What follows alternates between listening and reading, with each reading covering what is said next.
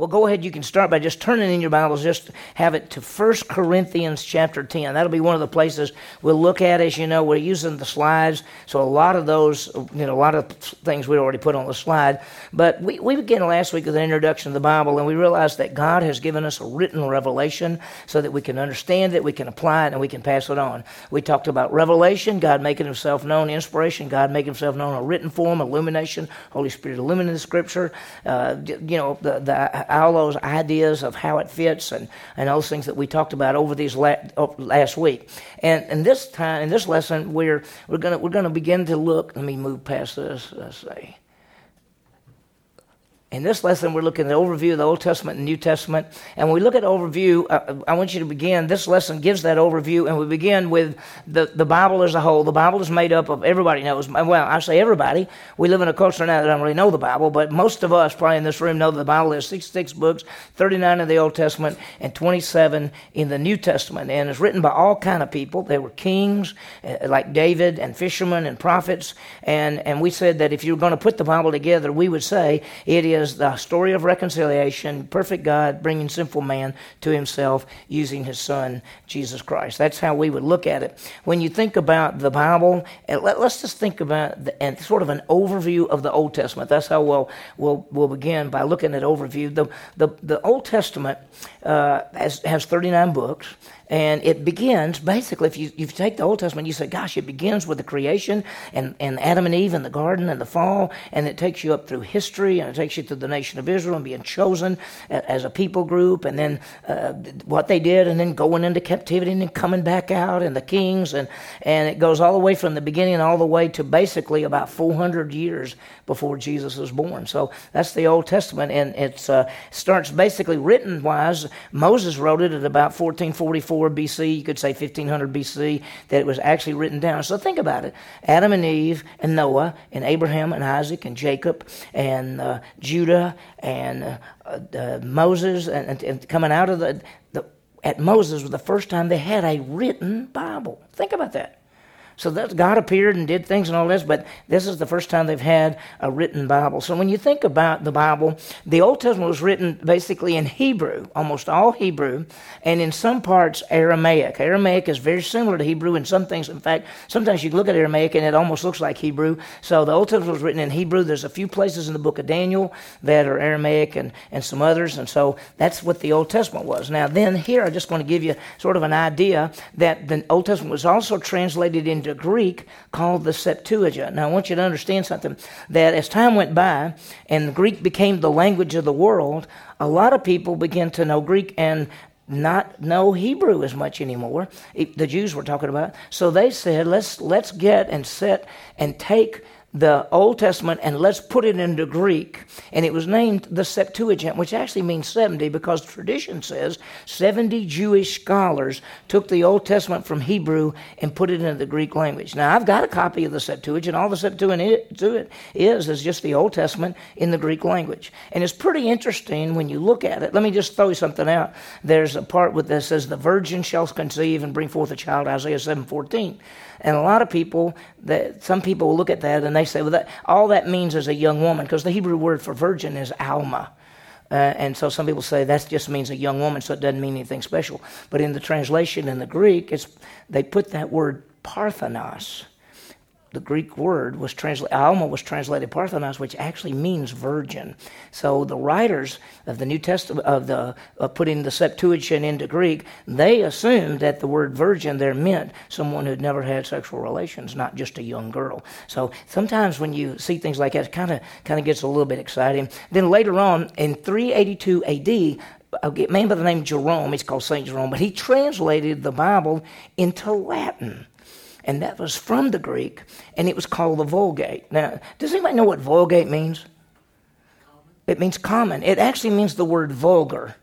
Now, when we say the word vulgar, we think it means something like nasty. Oh, that's vulgar. But vulgar just meant common. And so, in certain times, if you said that's vulgar, that means you're just a common person. Well, what they did is the, the, uh, they took the, the Bible and put it into Latin, which was the common language of all the people. So, they wanted to make sure people could understand it. And by the way, I just want you to understand about Greek too.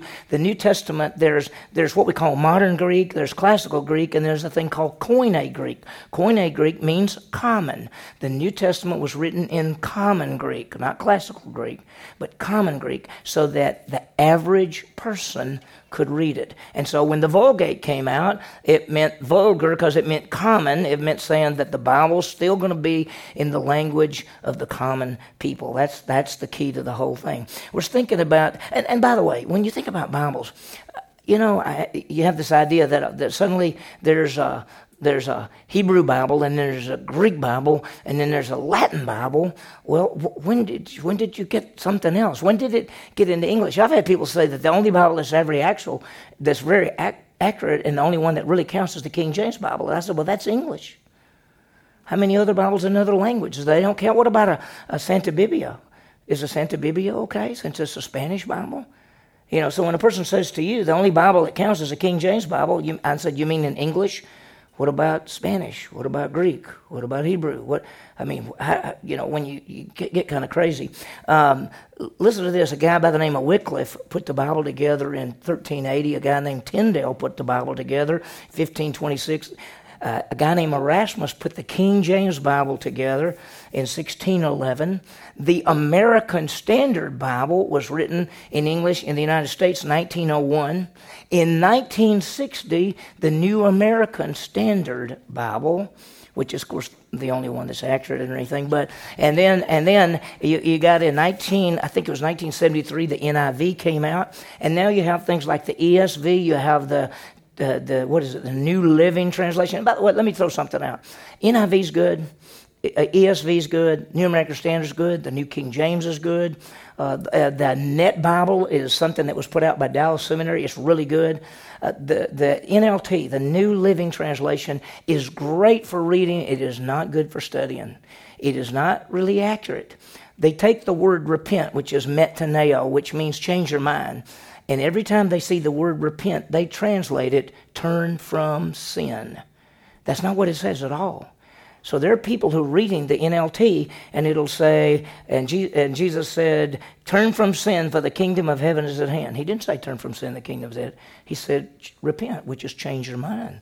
Ki- so be careful when, I mean, there are a lot of translations out there and, and, you know, like I said, the NIV, the New American Standard, the ESV, um, those, the, the Net Bible, there, there's some, there's some, there's some good ones out there. Um, but uh, and all of them vary a little bit because you got to remember an English Bible is some it was taken by some scholars and they went back to the Greek and the Hebrew and they then took the Greek and the Hebrew and they put it into English. That's what they did.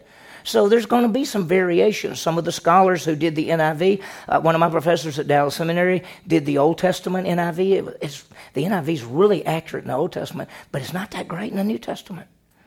And uh, I like the New American Standard the best of all because when I go, I, when I study, uh, especially of course New Testament, I use what they call the UBS three, it's called UBS three or UBS four text, and the New American Standard was based off that. So when I'm studying in the original language Greek, it matches really well this English Bible and and that's why I, I really like it. But if you've got an NIV or New American Standard or something else like that, that you're fine. They're all they're all good. When you think about the Bible and the central theme, the central theme of the Bible, uh, Old Testament. I'm sorry, we're still thinking Old Testament. Old Testament central theme is the promise of the Messiah, the Redeemer. Think about that, and and, and here's the Old Testament, and the Old Testament is looking forward to the Messiah, and so the promise begins in Genesis three fifteen. The seed of woman's going to crush the head of the serpent, and of course we know and we just got through looking at how it narrowed it down the seed of woman to the seed of Abraham to the son of David to the son of Mary to the Lamb of God. And so that's, that's sort of how it fits. And so the Old Testament's really looking at that. That's why when people say, oh, the Bible is so complex and so big, how can you know it?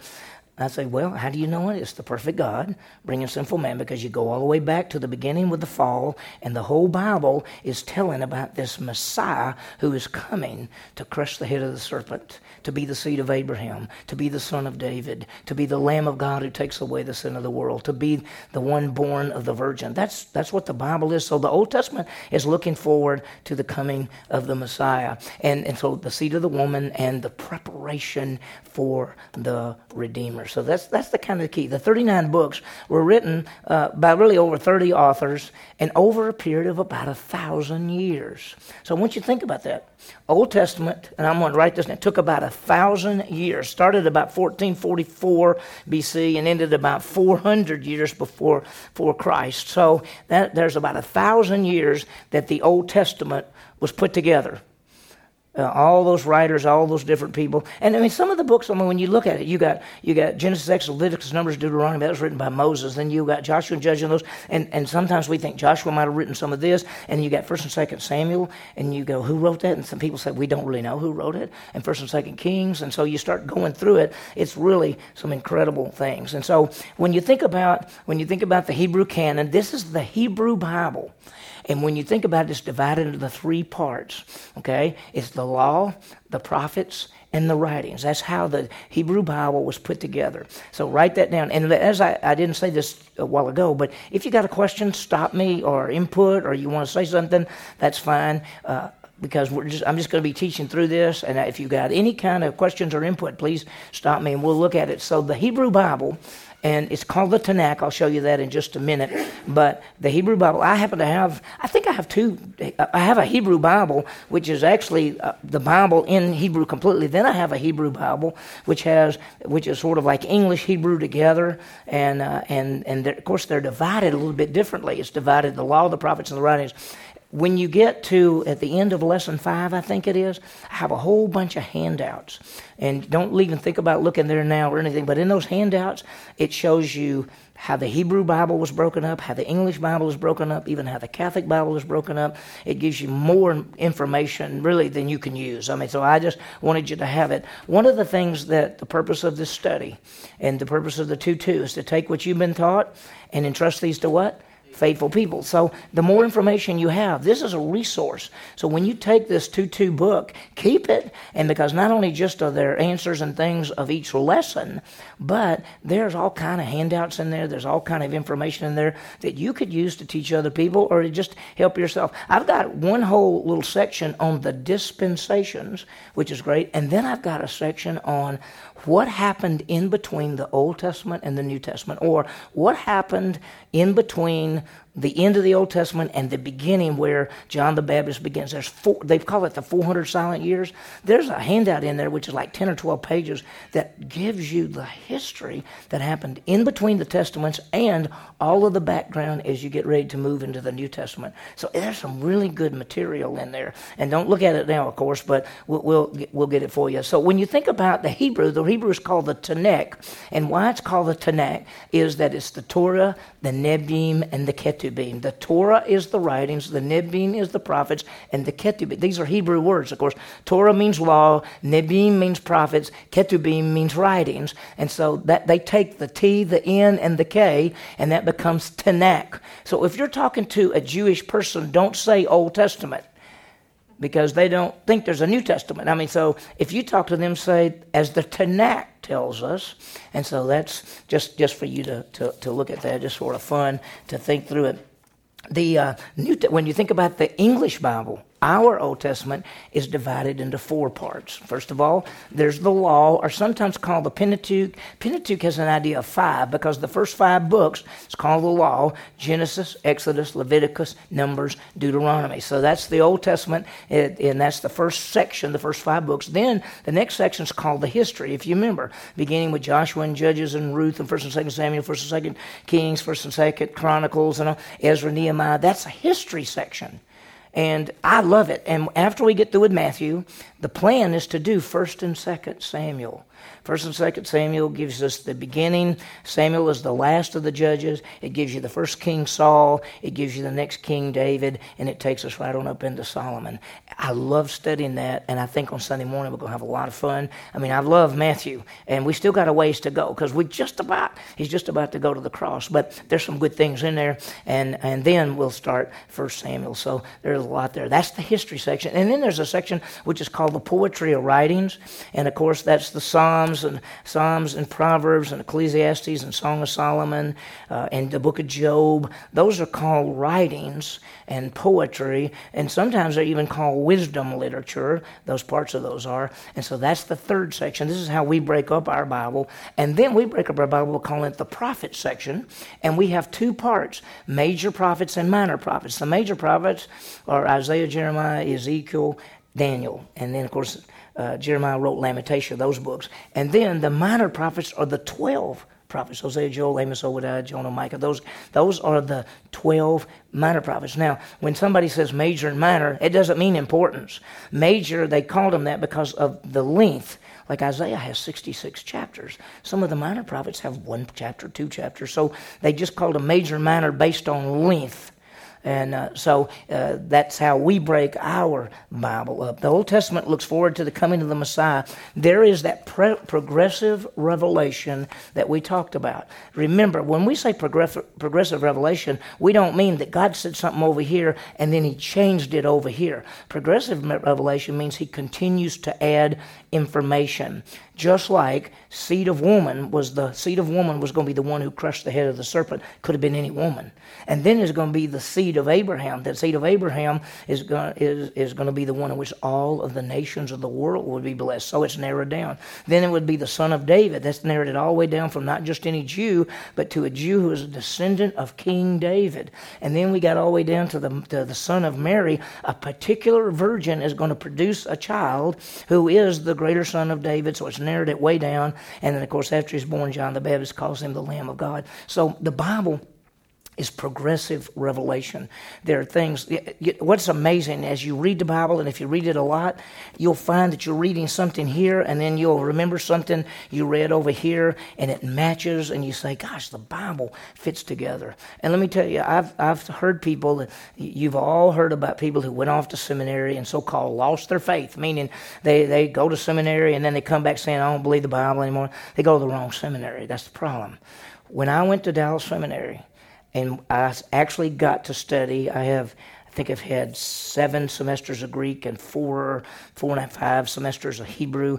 And the deeper I got into the scripture, the more I saw that it was the perfect word of God.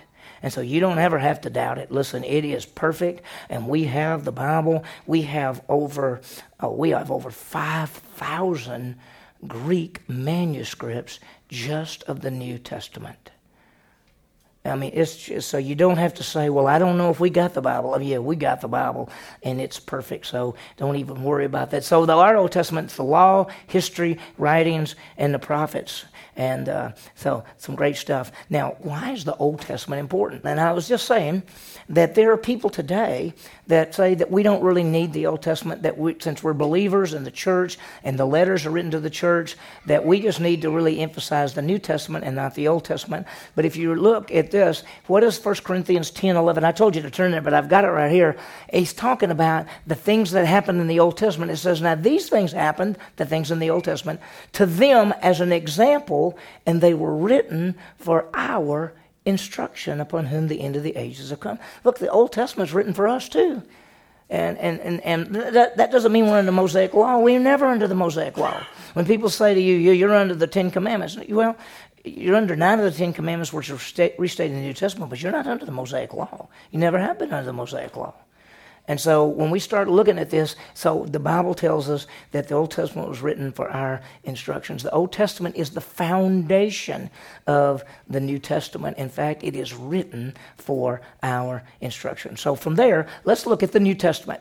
And the New Testament focuses on the fulfillment of the promise of the Messiah. Just like the Old Testament was looking forward, the New Testament is going to basically look back and tell us about the Messiah, Jesus, the, the seed of woman, the seed of Abraham, the son of David David, the son of Mary, the Lamb of God. And so the New Testament is going to focus on the fulfillment. I mentioned one Sunday morning, there, there are 300 prophecies of the Old Testament, especially dealing with Jesus, that are fulfilled. There are so many fulfilled in his first coming, and guess what? There's a whole bunch of prophecies dealing with the second coming of Jesus Christ. Let me ask you this Was every prophecy dealing with the first coming of Christ fulfilled? Were they? Yes. Do you think every prophecy dealing with the second pro- coming of Jesus Christ will be fulfilled? The answer is yes, it will. Every one of them. Every one of them. And by the way, when you look in the Old Testament, the Old Testament talks about the first coming of Christ to die and the second coming of Christ to reign. There is no mention in the Old Testament about the rapture because the church is a mystery. It's not there, and we'll get to that some other time. And so when you read in the Old Testament and it talks about something about coming in and, and coming in glory and all, it's always talking about the second coming. There's no rapture in the Old Testament because the church was a mystery and the church is what's raptured out. Just to just to throw that out. Let's think about the New Testament for a second. There are 27 books, of course, with nine authors written over about 50 years. And the first book written was James. Do you realize that? A lot of people think that they're in order, like Matthew was first, and then Mark, and then Luke and John. No, they weren't. The book, first book written was the book of James in about 45 AD. And look at this. The last book written was the book of Revelation about 95. How, how long is that? 50 years. Look at this. It took a thousand years to put the Old Testament together. It took 50 years to put the New Testament together. So those books, those 27 books, came about in that in that way. The, our New Testament can be divided. Did y'all get that? I, I, may have gone too fast. Let me let me throw it back there. You've got that, I'm sure. Okay, our New Testament is divided into the three big divisions. They are history, epistles, and prophecy. Okay, epistles, uh, history, of course, is the. A lot of people say gospels, but then they leave out Acts and they say Acts is an epistle. Acts is not an epistle. Acts is a history book. The gospel are history books. So the history books are the gospel and Acts. The epistles are basically Romans through Jude, which is Paul's letters and the other letters. And then the prophecy is the book of Revelation. So just for a second, and I, since since we got stopped for a little bit, I won't go quite into the detail that I normally go on this, but I want you to think about the, the New Testament for a second. And let's talk about for just a second the history books. What are the history history books. Let's do this. Let's just erase this for a second. And so the history books. What are the history books? Matthew, Mark, Luke, John, Acts. You understand, as, as every Sunday morning I, st- I stand up and I say, uh, turning your Bibles to Matthew chapter something, the gospel uh, Matthew presents Jesus as the King of the Jews. And so Matthew's written to show Jesus is the king. Mark is written to show that he's a servant. Luke was written to show that he was a man. John was written to show that he is God. Acts is the history, the first 30 years of the church. This is, this is it.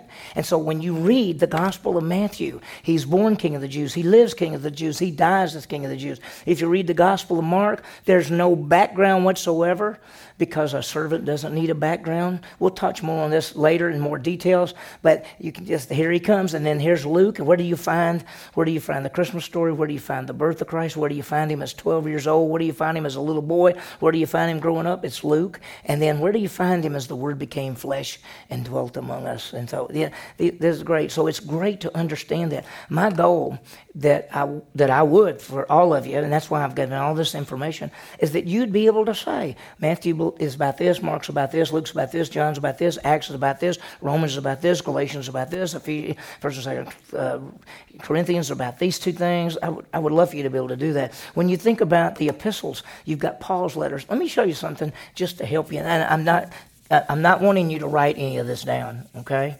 But when you think about it, Paul wrote what we call journey letters, and he wrote prison letters, and he wrote pastoral letters. And on his journey, he had on three missionary journeys, but I want to show you something. One, two, three, three. First missionary journey, he wrote one book, Galatians. On second journey, he wrote first two books, First and Second Thessalonians. On his third journey, how many books do you think he might have written? Three, First and Second Corinthians and, and, and Romans. And then when he went to prison, how many books do you think he might have written? Four. and then, of course, his pastoral epistles, First and Second Timothy, and uh, Titus. And so th- there's ways to remember how they wrote, what they did. And, and so that you can say, well, I, I, know this. When Paul on that first missionary journey, he went and he wrote to the Galatians. And on the second missionary journey, he came and he wrote back to first and second. You know, there's just little things to, to remember that. And there, there's so much there. And then, then we get to the prophecy. Oh my. Most people want to study Revelation, but at the same time, they're afraid to study Revelation because they don't think they can know it And there is a lot of what they call apocalyptic literature in there, which means it's an unveiling type literature. It means it's unique. I mean, it'll say even Jesus came and he opened his mouth and a sword came out of his mouth, and, and whether an actual sword's going to come out of his mouth when he comes, I don't know, but it, you know, who knows? And it, it has all kind of different things in the book of Revelation, but it's not that hard. I mean, chapters 1, 2, and 3 to the churches, 4 and 5 up into heaven, 6 through 19, the tribulation, 19 and 20, the second coming in the kingdom, 20 and 21 and 22, the eternal state. There's the book of Revelation. It, it fits together. Now, there's a lot more to it than that, but anyway, just wanted you to see that. And so it is vital that we, we, we study the Bible, that we know it. It's vital that we understand the Word of God. So let me throw something out to you. And this is, I think you're at the top of page three. The Word of God is vital, so we must what? Number one, the first thing is 2 Timothy 2.15, which means to study the Word of God. That actually says, be diligent to study yourself, approved to God as a workman who's not being ashamed. Notice the verse carefully. Study to show yourself approved to, to God. You're not studying to be approved to somebody else, to say to somebody else, I, I know the Bible. I'm studying the Bible so I can tell y'all what I know. You study to be approved to who? To God, because you're studying the Bible to know Him, to know truths, to know facts. As I, as I brought out last week, if you remember, that there, there are things that you need to know. There are facts, there's books, there's timeline, there's history. Let me ask you a question. Who was the first king of Israel? Who's second? Third? Solomon. Fourth? Rehoboam. That's exactly right. How many times was water parted? Okay, let's think about it. When when they came out of Egypt, when they crossed into the promised land, okay, when Elijah hit the thing with his coat and it parted. Is there any more? How about Elisha came back and did what? He did the exact same thing and parted it. I used to always tell people there are four places. There are actually five. Genesis chapter 1, in the beginning, when God, God took and parted the waters above and below. So just little things that, I mean, the Bible is so fun. So we need to study it. The second thing we need to do is to memorize it. Psalm 119, 11 says, Thy word have I hid in my heart that I might not sin against you. One of the reasons to memorize the Bible is so that you can put it in your brain and so that when you're tempted or if, if there's times, you know, you, you can go back to the Word of God and you can stand strong on the Word of God. That's why, listen, it is so important that at every lesson there are going to be verses to memorize. Now, I've had people take the class and uh, they don't do any memorization. They'll answer every other thing, but they'll say, Well, I, I just don't have time to memorize verses. And so they don't answer the last question. Because the last question on every test is going to be write out the following verses. I'm never going to ask people to stand up and do a verse publicly or anything like that. That's, you know, but, I, but on that thing, it just says write it out. It's amazing what happens when you put the Bible in your brain. Listen, I can be talking on Sunday morning and think of a verse, and I don't have to say, well, you know, over here it says something like this. I can say, study show yourself approved of God, a workman need not be ashamed, handling accurately the Word of God. I don't have to go look it up. I know it. I know it, and you need to know it. And see what's going to happen at the end of this course when each of those verses at the end. What if you keep up and you memorize those verses all the way through? You're going to know 50 or 60 verses easy, right? Think about that. Wow, so exciting. Memorize the Word of God. The third thing is Philippians is to apply it. Uh, the thing that Paul writes and says, the things you've heard from me and, and seen, practice these things. I want to read something to you from Hebrews. Hebrews, Hebrews tough book. I love it. It's got a lot of good stuff in it. Listen to this. It says, solid food is for the mature. And who's the mature? Who have because of practice, have their senses trained to discern good and evil. And it's talking about practices applying the Bible. Do you remember what Ezra said? Ezra purposed in heart he would study the law of the Lord and to practice it. It is so important that we apply the word. I told you that Prof. Hendricks would always start off and say, What is the goal of the study of the word? And everybody would say, To, to know it. And he'd say, Wrong. The goal of the study of the word of God is to know it so you can apply it. Knowledge does what? Puffs up. You, you can know the whole Bible and be an arrogant jerk. That's what you can be. And run everybody off, and you know the whole Bible. And so, what we want to do is study it, dig it, get it, put it together, know what it says, and then put it in our brains, and then live it out. And then, last but not least, take what we've been taught and teach others. Take, and I love it because it says, entrust to faithful people. Let, let me remind you of something we saw last time. And see, here, here's one of the goals for this class is not that you would take the class and say, I took the class. It is that you would take what you've been taught and you would pass it on to somebody else. Paul says to Timothy, Take what I taught you, Timothy, and entrust it to faithful. Now, this is the key word faithful people who will be able to teach others. Faithful. What I hope and pray is that every one of you in this room somewhere down the line, take some of these, the truths that are in this study, and the truths that are in like the 412, and the truths that you're getting on Sunday morning, and the truth, and that you're going to take those truths and you're going to pass them on to somebody else. And it'll have to be a faithful person because you can't pass them on to unfaithful people because they're never there you'll know really quickly who's faithful and who's not. You might say, Hey, would you like to meet? Would you like to start going through something? And they'll say, Oh, yeah, I'd love to. And you meet with them once, and then you maybe meet with them twice, and then the third time they don't show up, and you call them and they say, I couldn't make it. And then you meet with them the fourth time, and then the fifth time they don't show up, and the sixth time, and pretty soon they don't ever show up. And you can't teach them. You can't take what you know and pass it on. So it's got to be faithful people.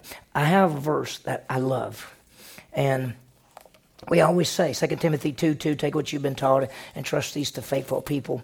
Here is Paul writing in Colossians. Just write this verse. Just, just you don't have to write the verse for it. Just write the reference down. Listen to this right here. Paul is writing and he says, We proclaim him. He's talking about Christ. He says, We proclaim Christ, admonishing every person and teaching every person. Now listen, so we proclaim Jesus and we admonish pe- believers and we teach people so that we would present every person complete, which is mature in Christ. Think about that.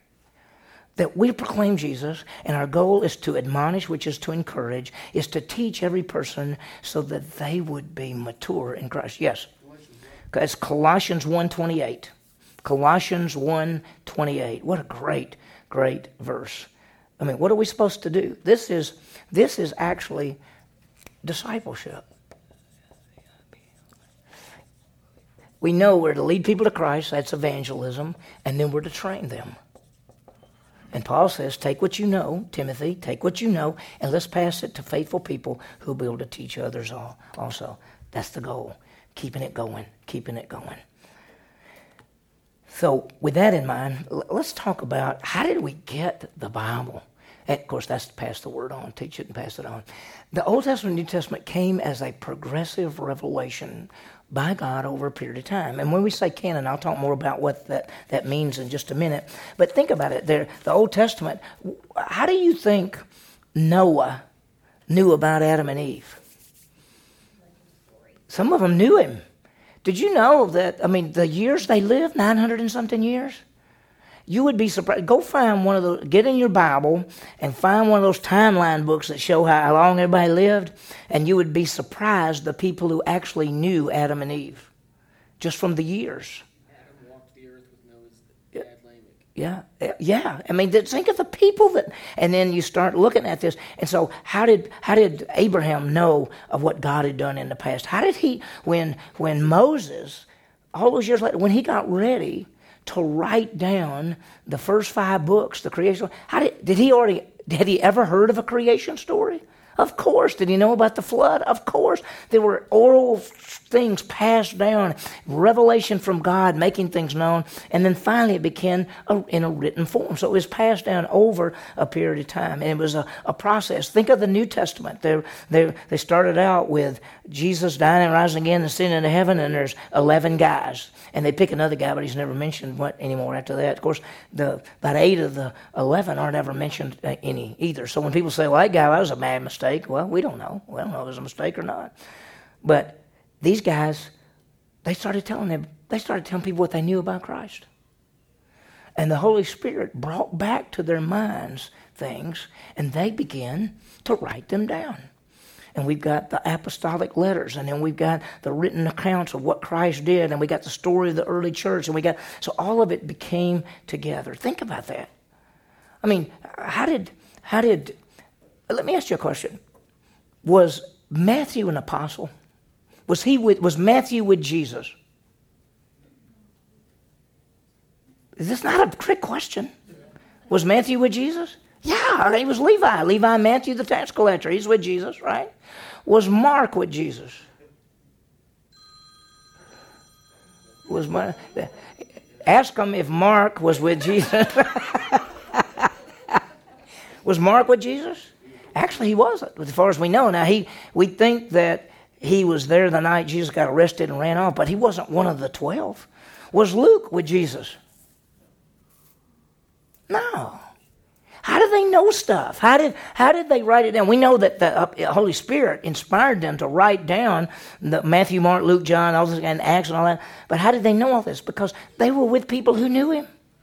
And they got direct revelation from God. I mean, so we're seeing all this. So let's talk about, and I'll go quickly through this just because of time now, but let's talk about uh, the canon, the canon of the Scripture. And I've got, what does the, the word canon mean? It, it actually means a ruler or a measuring stick. That sounds kind of weird, but the canon of Scripture is the books that measured up. You might say it that way. These are the books that that that were that measured, that fit. These are the books that were determined to be the Word of God. Now, let me just say something about it. I'm saying it in a unique way. Men didn't sit down and say, uh, Matthew will be one, Mark will be one, Luke will be. They already knew it. God let them know that when they got to the whole thing and put it together, it wasn't that men decided what the Bible was, they recognized what the Bible was. And I'll show you more about it in just a minute. So let's talk about, and I think if we go to the top of page four, let's talk about sort of. Um, the history and the flow of how the Bible came together. So we can break it up this way from about 70 AD to 170. Anybody know what happened in, in 70 AD that was a big event? Jerusalem was destroyed. Yeah, basically, and uh, then and uh, the Romans came in there and in AD 70 destroyed that, destroyed the temple, destroyed everything. So I'm just starting here about from 70. Now there's still apostles alive. The best we know, we're not sure when Peter and and Paul died, probably in the 60s, but we know John the the one who wrote the book of Revelation, and First, Second, and Third John, and the book of John, and the Revelation, he probably lived up until he till year ninety five. So you have these, the, the, during this period, the collection of books, which we would call the New Testament, was put together. Now, let me understand something. The Old Testament was already put together. What was it called? The Tanakh, that was already together. When at the time of Jesus, there wasn't any doubt what books made up what we would call our Old Testament. It was already concluded. This was the Scripture. When Jesus would say, "You study the Scripture because of something," they had the Tanakh, the law, the writings, and the prophets. They were already there. So then, these New Testament books began to be put together. The letters of Paul and Peter and James and John and Matthew, Mark, Luke, and John and the book of Acts and all that, they all began to be written and put together. And so in this time period from about 70 AD to 170 AD, they came together. And by the year 96, a man by the name of Clement of Rome he was sort of one of the leading scholars of the day. He, he lived, he, he knew John. In fact, he, was, he studied under John, who died in the year 95. He said that there's no doubt that the divine writings of God were from God. And at that time, there was a collection of the 27 books that we call our New Testament. So I want you to understand something. At the end of the very first century, what we call the Bible was exactly what they had. So, what was at the end of the first century was what we have now.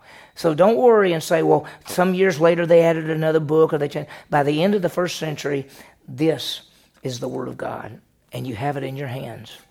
Okay? And so Clement actually wrote and said, he actually listed all the books. In some of his writings, he lists the books to tell you what is the what we'd call the New Testament.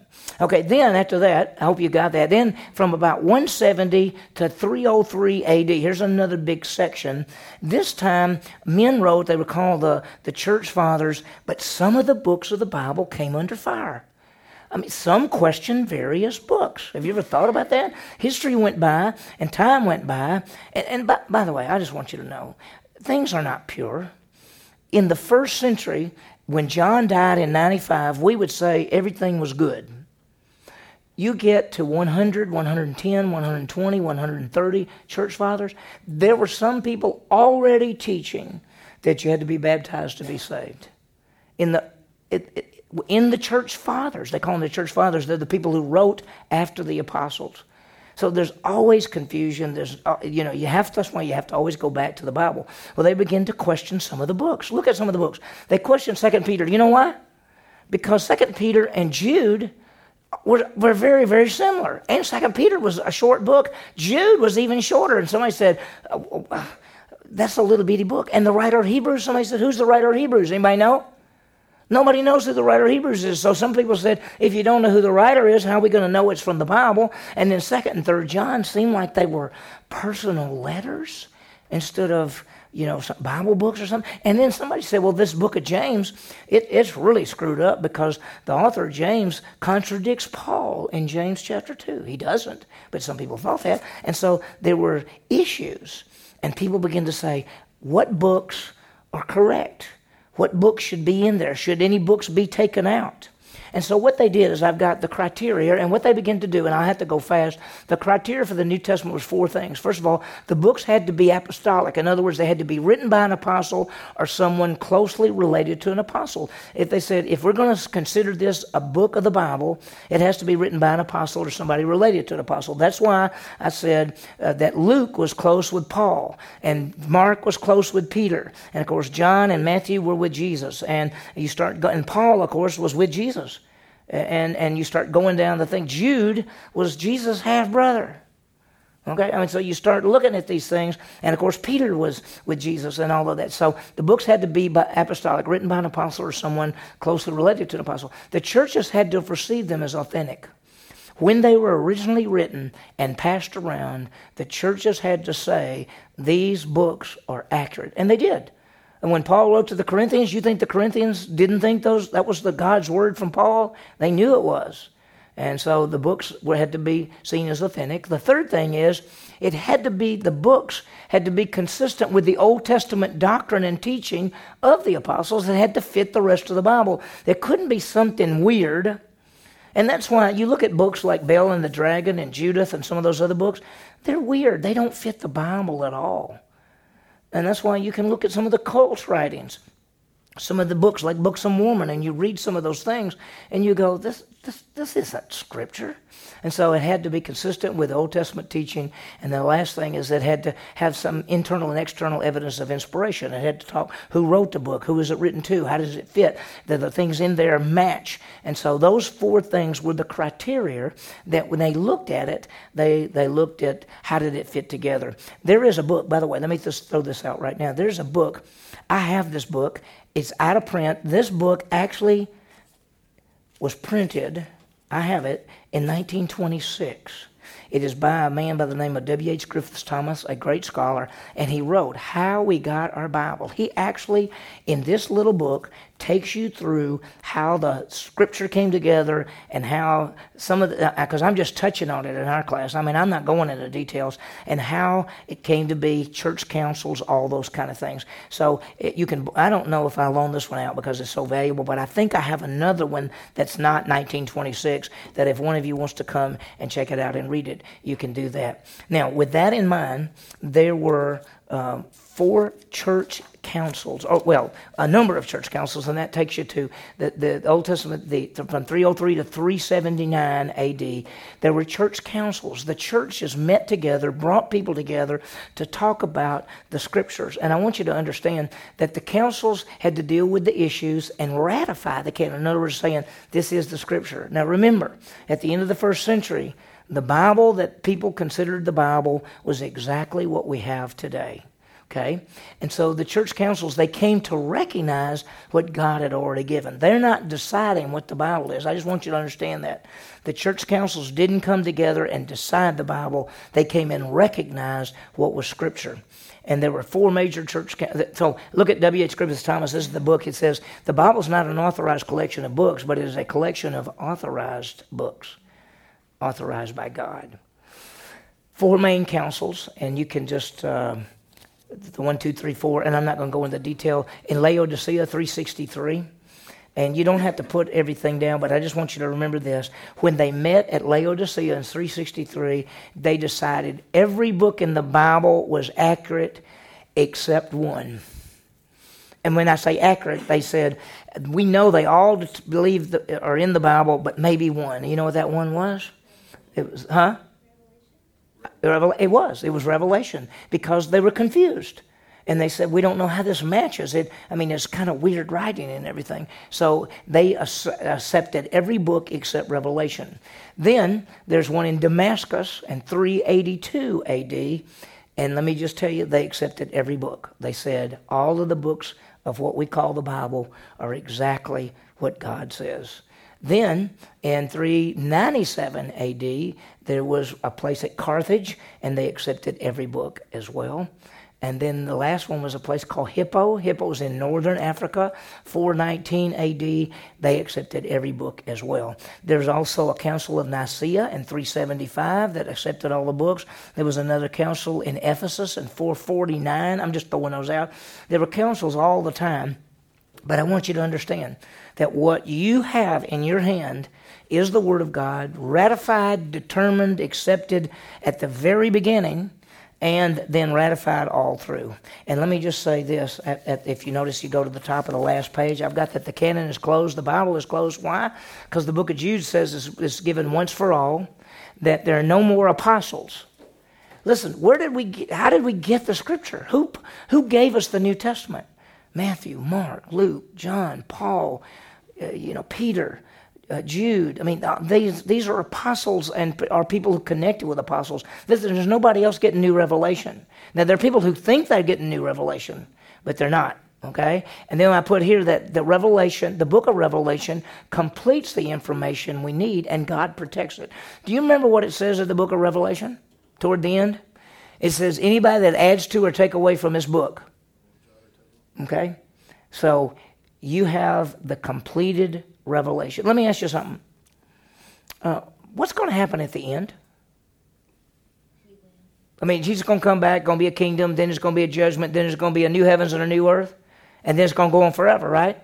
Do we need any other revelation? I have to tell you this quick story. We got time. I had a friend, I'm not going to tell you his name because he passed away, but his wife's still alive. But I had this friend that um, called me one day and said that he got direct revelation from God. It came through his stereo system, it was angels, and God told him he was going to write a new Bible. And we have the Old Testament and the New Testament and the new beginnings. He was supposed to write the new beginnings. And I talked to him and I said, Where did you get this? And, you know, and he kept telling me all this stuff. And I finally asked him, I said, Okay, tell me what the new beginnings is going to be. And you know what it was? Number one, Jews are not God's people anymore.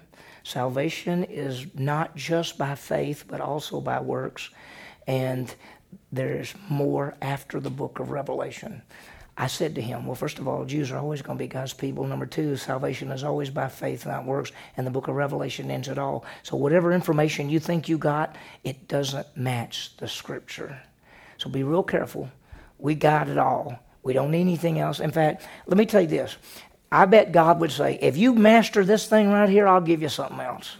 Okay? But you, we know where we are on this thing. So let's think about our goal, and we know what it is to know it, to apply it, and to pass it on. That's from Ezra chapter 7, verse 10.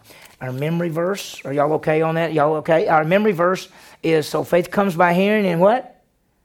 Hearing by the word of Christ.